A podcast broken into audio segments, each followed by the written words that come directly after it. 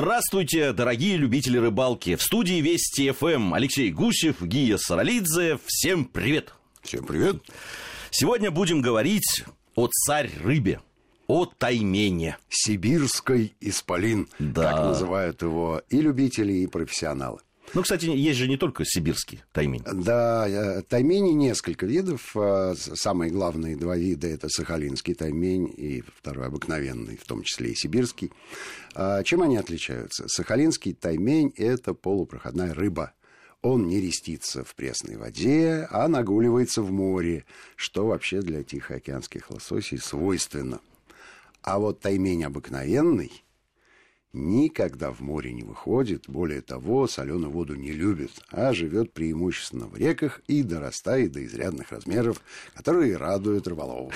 А, По поводу изрядных размеров. Вообще считается, я часто об этом читал и слышал даже больше, чем читал, что а, таймень – это самая крупная рыба семейства лососевых. Это так? А, это и так, и не так. Есть тройка рыб семейства лососевых, э, размерные характеристики которых весьма близки и схожи. Таймень входит в их число. Таймени выше 60 килограммов весом известны, причем известны зафиксированными результатами. Примерно такие же весовые характеристики у чавычи. И, как это ни удивительно, у атлантического лосося, который в просторечии называется семга.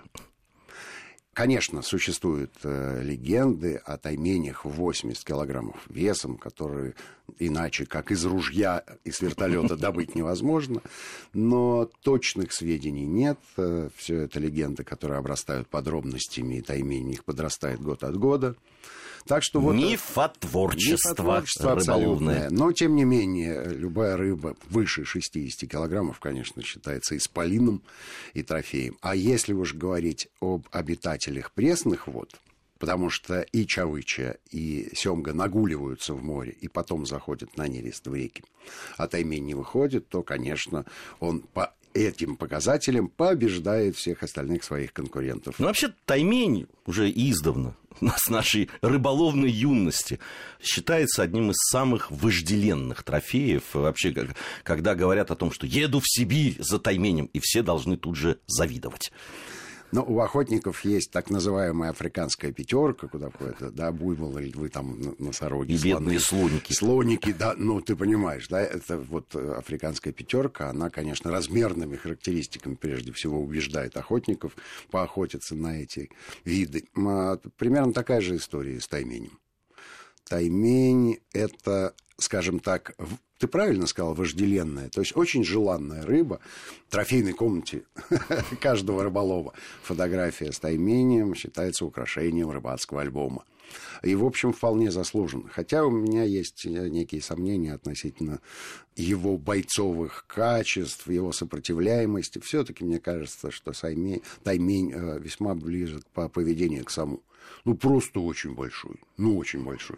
Да плюс течение. А так вот, чтобы он делал свечки, выпрыгивал. Ну, этого, конечно. Ну, я видел, когда таймень выпрыгивал. Кстати, не самые крупные таймени обычно Вот, этим да. грешат.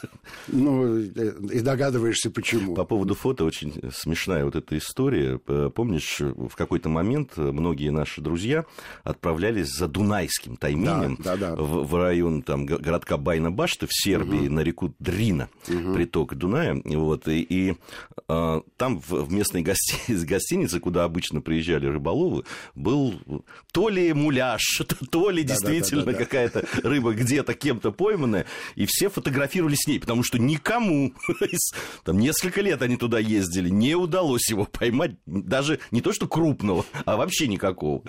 Ну, это интересно. Хороший, хороший пример. И действительно он показывает, что вот в виде обыкновенных тайменей есть э, три подвида. Это дунайский таймень, про которого ты рассказываешь, таймень обыкновенный, с которым мы все прекрасно знакомы, и, как это неудивительно, корейский таймень который живет на Корейском полуострове, вымирающий вид. Крайне редко случаются поимки, он занесен во все красные книги, но корейцы, тем не менее, не прочь с ним встретиться. А э, любопытна этимология слова таймень.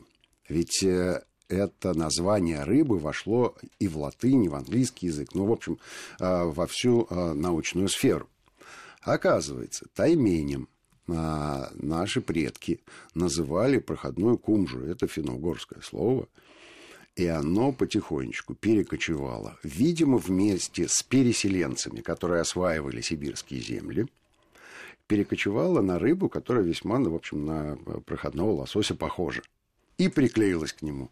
Удивительная история. Совсем недавно э, наши экспедиционеры были э, в Эстонии, и там они услышали очередной раз что проходную комнату так и называют таймень. Надо же. Да, вот до сих пор так и называют.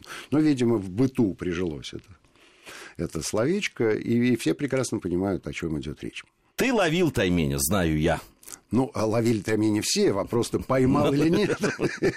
Важен результат. А, я очень хорошо помню своего первого тайменя. Если честно, я спокойно относился к тайменю, потому что мы ловили прекрасного хариуса, иногда ленок попадался, был полярный Урал. Но когда попался таймень, не так было приятно. Мы только-только купили тогда подводную камеру. Это было лет 20 назад. Она такая была похожая на детскую игрушку. Просто из детского мира, такую красивую. Такую в боксе. Жел желтенькую коробочку. Туда камерка вставлялась. И вот удалось именно э, этой камерой заснять. А, Таймешонок был небольшой небольшой, но удовольствия он реально принес достаточно много. Единственное, о чем я жалею, мы его съели. Что, в общем, сегодня я бы, наверное, не, не делал. Но мы ближе к концу программы поговорим про кулинарные качества. А сейчас, наверное, надо говорить о том, что отпускать тайменя – это а, правило хорошего тона для любого рыболова. Ну, мы вообще за то, вообще. чтобы рыбу Дело в том, что тай, таймень э, растет довольно, довольно долго. А ихтиологи говорят, что предельный срок жизни тайменя – это 30 лет. Вот за 30 лет он теоретически может вырасти до 60 килограмм. Ну, это зависит еще от кормовой базы, безусловно, там, от много... Безусловно. Понятно, да, что если ты ловишь рыбу на 15-20 килограммов, а у вас в экспедиции 4 человека, то вам это на неделю еды. А вот если вы его отпустите, то в следующей экспедиции он может уже вырасти до 18-20 килограммов. Вообще, это ведь э, известно, что если в одно и то же место, где, как известно, есть таймень, э, приезжают несколько экспедиций, то года через два это э, там ничего не остается. Там ничего не остается, да. да. И, и э, должно пройти десятилетие, чтобы там что-то появилось. Да, да, таймень рыба уязвимая, и э, поэтому поэтому отношение к ней должно быть весьма бережное и а, правильное. Есть таймешатники, которые специализируются на поимке тайменей, и вот у них в кодексе в обязательном порядке а, правило «поймал, отпусти» действует, и не только это правило. Они считают, что утомлять рыбу, бороться с ней, да, показывать, что ты сильнее ее и доводить ее до изнеможения, это преступно у них снасти принципиально иные, чем у всех остальных спортивных, скажем так, рыболовов. Это могучие спиннинги с э, очень мощной плетенкой и силовой катушкой. И их задача при поимке тайменя как можно быстрее вывести его на берег, быстро сфотографироваться, э, желательно не вынимая рыбу из воды, и отпустить. А потом долго радоваться самому факту свершившемуся поимки. Ну, вот такой вот подход. Я, я надеюсь, что вот те фотографии, которые э, там лет 20, как раз там 15, э, полно было и в интернете, и в фотоальбомах, э, когда там прекрасные люди, выложив там да. по 12, по 16 этих несчастных таймишат, э, фотографируются, и понятно, что все это рыба, э, причем совершенно непонятно, что с этой рыбой будут делать эти люди, там килограммов 30 уже лежит на гальке. Но, видишь, люди не могут остановиться, а, они же не отдают себе отчет в том, что они делают, то есть это обычное совершенно помутнение, да, некий азарт, и если рыба клюет, то давай ее душить всеми возможными способами. Но могу сказать так, что выложить там 10-12 тайменей сейчас э, это совершенно нереальная вещь. А, дело в том, что таймень – это рыба-одиночка. Она не стайная. И поймать с одного места там, больше двух-трех особей а, не представляется возможным. Более того, все эти особи будут разных размерных характеристик. А, потому что самое удобное место на реке, естественно, занимает самый большой по размеру таймень. И никого туда из конкурентов не пускают. Менее выгодные места э, достаются тайменям помоложе, ну и послабее. А дальше э, происходит э, на некое замещение. Если ты вытаскиваешь из омута, а таймени предпочитают глубокие места, хотя не всегда – то освобождается место, и рано или поздно туда придет другой таймень. То есть, если мы примерно представим себе реку, то через каждый, там, в каждом более-менее э, интересном для таймени участке, скорее всего, рыба есть. Другой вопрос, как ее соблазнить. Да? Ну и представь себе, э, что такое э, хороший участок в тайге. Там же нет ни автомобильных дорог никаких. Это просто река, причем она с порогами, перекатами, не очень проходная. А особенно если ты собираешься подняться вверх, так это у тебя должен быть водом, водомет катамаран. Ну, в общем, Вообще, это... прочесать всю реку очень трудно. Да, в, в, тех, счастью. В, в, в тех местах, где водится таймень, наверное, поэтому он еще и все-таки сохранился. Если бы он э, водился в более доступных местах, я думаю, что с тайменем мы могли бы распрощаться. Вообще добраться до мест таймишовых. Да. Это, это, это действительно большая проблема. Э, насколько я знаю, это практически всегда вертолетная заброска. А, как правило, да. Ну, э, если, если мы говорим о реке, действительно богатой э, рыбой. Потому что туда, где можно добраться на автомобиле, таймень давным-давно повыбили. А, и должно пройти 10-15 лет, пока он дорастет до трофейных размеров. Ну и надо отдавать себе отчет, что рыба тоже учится да, э, жить с человеком. И мне так кажется, что она понимает, что вот на эту железяку лучше не реагировать. Вокруг полно корм. Безопасно съел э, пару крупных рыбок, но и переваривай себе пару дней и чувствуй себя хорошо. С другой стороны, вот все время эти экспедиции э, за тайменем, они всегда очень, конечно, живописные и интересные, потому что места записные, чего уж там говорить. Другое дело, что вообще подготовка к этому и э, раз, разработка плана, да, она всегда занимает, наверное, не меньше года. То есть люди живут Согласен. этим, э, планируют. Очень, там много очень-то. Во-первых, выбрать место, как до него добраться, логистика. Кого взять с собой, об этом мы тоже очень часто говорили, конечно, конечно. в эту экспедицию и так далее.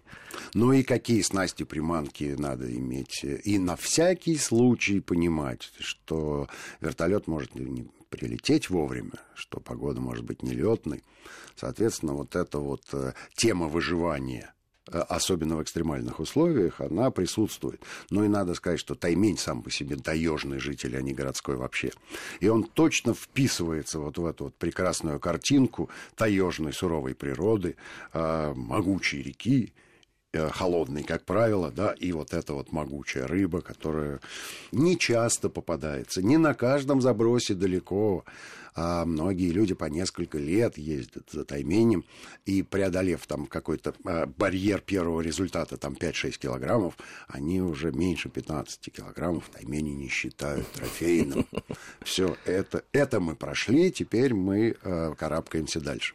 И э, очень хорошо, что все, э, в большинстве этих экспедиций, по крайней мере, видеоотчеты, о которых есть у нас в архиве телеканала, там везде рыбу отпускают, при этом с почестями и очень аккуратно и важно. Но я помню даже вот э, тогда, когда мы только начинали снимать программы и встречались уже с людьми, которые таймени ездили, уже тогда было противостояние такое, Конечно. да, вот это настоящие таймешатники с очень э, резко отзывались о людях, которые ну, считали не просто, бр- просто браконьерами. Хотя э, формально таймень не в Красной книге, его можно забирать. Ну, где-то э, есть определенные области, где таймень надо охранять, а где-то где его можно вынимать, но изымать, скажем так. Но это подвергается правильному, совершенно негативному отношению к людям. Ну зачем вам эта рыба, когда есть рядом другие э, более вкусные? А эта рыба чисто для спорта, для получения удовольствия, да, для того, чтобы у тебя было чем гордиться. На, на... видео или на фото? Да, у нас на видео лучше, учитывая наш формат. Хотя есть у нас программы и про фото тоже. Сейчас у нас новости. После новостей вернемся и как раз предлагаю поговорить о том, о, собственно, тактике, о том, как какие стратегии бывают.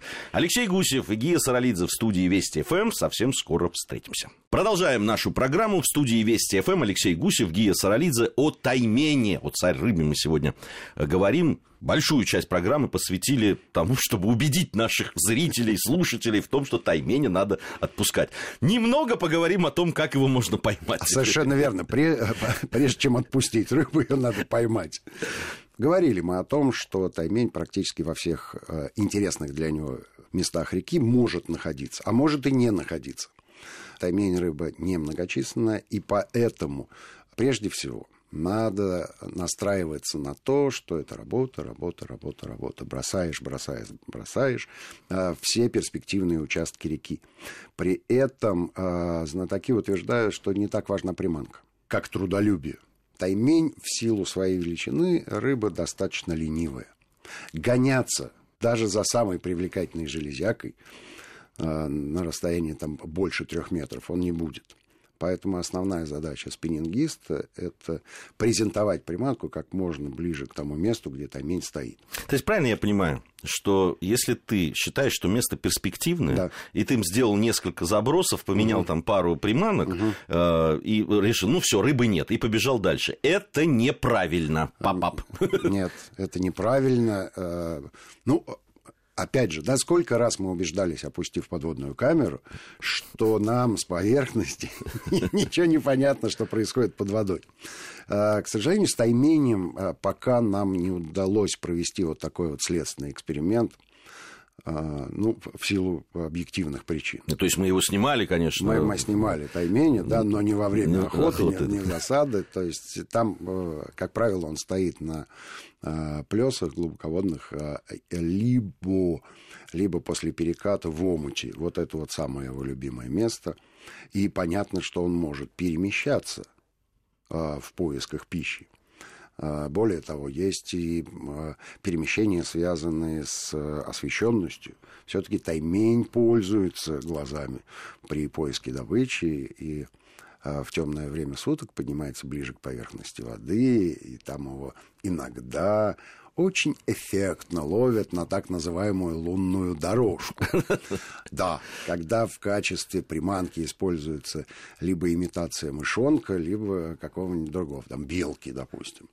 Ну, Кстати, все, все, там есть же общее название мышь. Мышь. Э, оно да. может имитировать э, кого угодно. Ну да, ну э, на самом деле, когда идет миграция леммингов, э, они же массово переплывают реки, такие отчаянные ребята. Да, и там таймень-то любят. Вообще не брезгуют этими леммингами полакомиться. А я спрашивал у их теолога Кирилла Кузищина, действительно ли так добычлива и хороша ночная ловля таймени? Он говорит, она очень красива. Но вот относительно добычливости я не могу подтвердить. Скорее всего, это легенда, связанная с таким шармом, да, с набором таких привычек э, рыболовных, когда либо на лунную дорожку, а еще давайте разведем костер, от него дорожка пойдет, ну и всякие вот такие всячины. Но это же придает очарование а, рыбалке, согласись. В этом, ты, в этом ты, красота. Ты ночью... Уязвил тайменя на мыша. Ты выходишь ночью вот на эту реку потрясающую, там это лунная дорожка или горит костерок.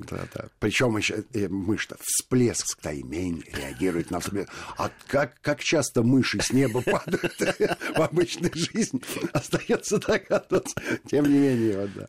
поимки случаются, но, конечно, да, таймень более активно ведет себя днем безусловно.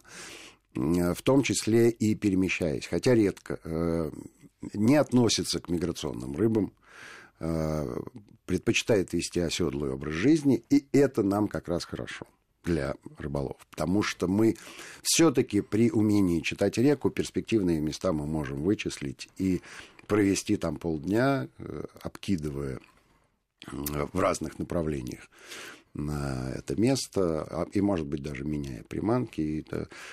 Ну, что говорят таймешатники? Кто первый встал, того и тапки.